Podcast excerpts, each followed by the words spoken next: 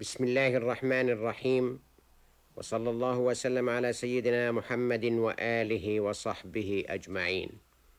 مستمعي الكرام، السلام عليكم ورحمة الله وبركاته.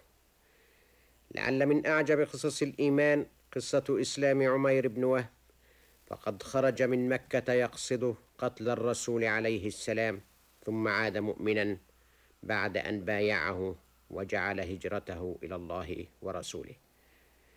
وكان عمير في جاهليته كما نعته عمر من أبطال قريش وشيطانا من شياطينها، قد أولغ في الضلالة وكثرة إيذاء المسلمين. وكان المسلمون قد أسروا ابنه يوم بدر، فأطرع الأسر قلب الأب حقدا على آسره. وكان عمير يجلس ذات يوم في الحجر مع صفوان بن أمية الذي قبح الحياة بعد يوم بدر، فقال له عمير وقد ازداد حنقه على المسلمين: أجل والله ما في العيش بعدهم لذة، ولولا دين علي لا أجد له قضاء، وعيال لا أدع لهم شيئا، لرحلت إلى محمد فقتلته. ثم قال: إن لي حجة في قدومي على محمد، إذ أقول جئت من أجل ابن الأسير.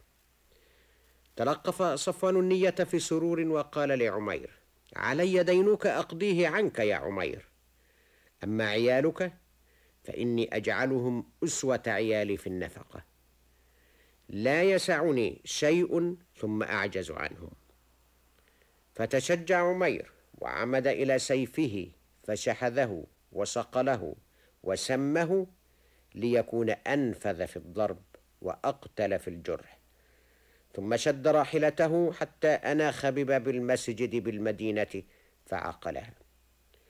ورآه عمر ورأى الشر فيه، فدخل على النبي صلى الله عليه وسلم محذرا إياه منه، ولكن الرسول عليه السلام أمره أن يدخله. وقدم عمر أصحابه ليدفعوا أي أذى يهم به هذا الرجل، ثم أخذ بحمالة سيفه في عنقه ودخل به على النبي الذي قال له: أرسله يا عمر، وادن يا عمير. فدنا منه وحياه تحية الجاهلية، فاستنكرها الرسول عليه السلام وقال له: قد أكرمنا الله عن تحيتك بتحية أهل الجنة وهي السلام. فاعتذر عمير، ثم سأله الرسول عما جاء به، فكذب عليه إذ قال: قدمت على أسيري عندكم أن تحسنوا فيه وتفادوني فيه، فإنكم العشيرة والأهل. فما جاز كذبه على الرسول الذي أحرجه إذ سأله: فما بال السيف في عنقك يا عمير؟ قال: قبحها الله من سيوف، وهل أغنت عنا يوم بدر؟ وألح عليه الرسول عليه السلام أن يصدقه القول ما الذي جاء به، فلم يزدد إلا تمسكا بما قال.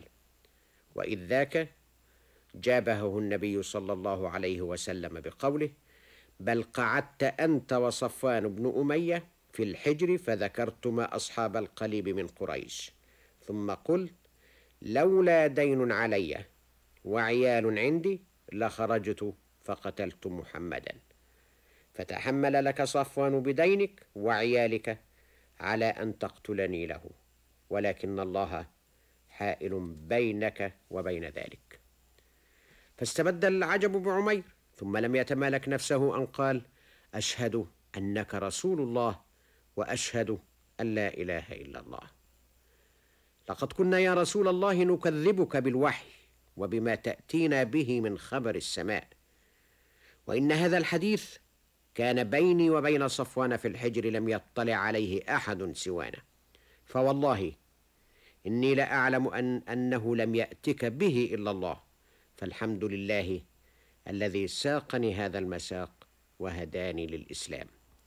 ثم نطق بالشهادتين فأجلسه الرسول وقال لأصحابه: علموا أخاكم القرآن وفقهوه في دينه وأطلقوا له أسيرة. ففعلوا ما أمرهم به.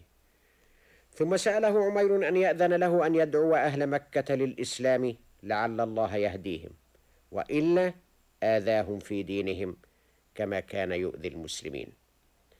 وعرف الكفار بهجرته إلى الإسلام فحزنوا، وعدوا إسلامه هزيمة كبرى لهم.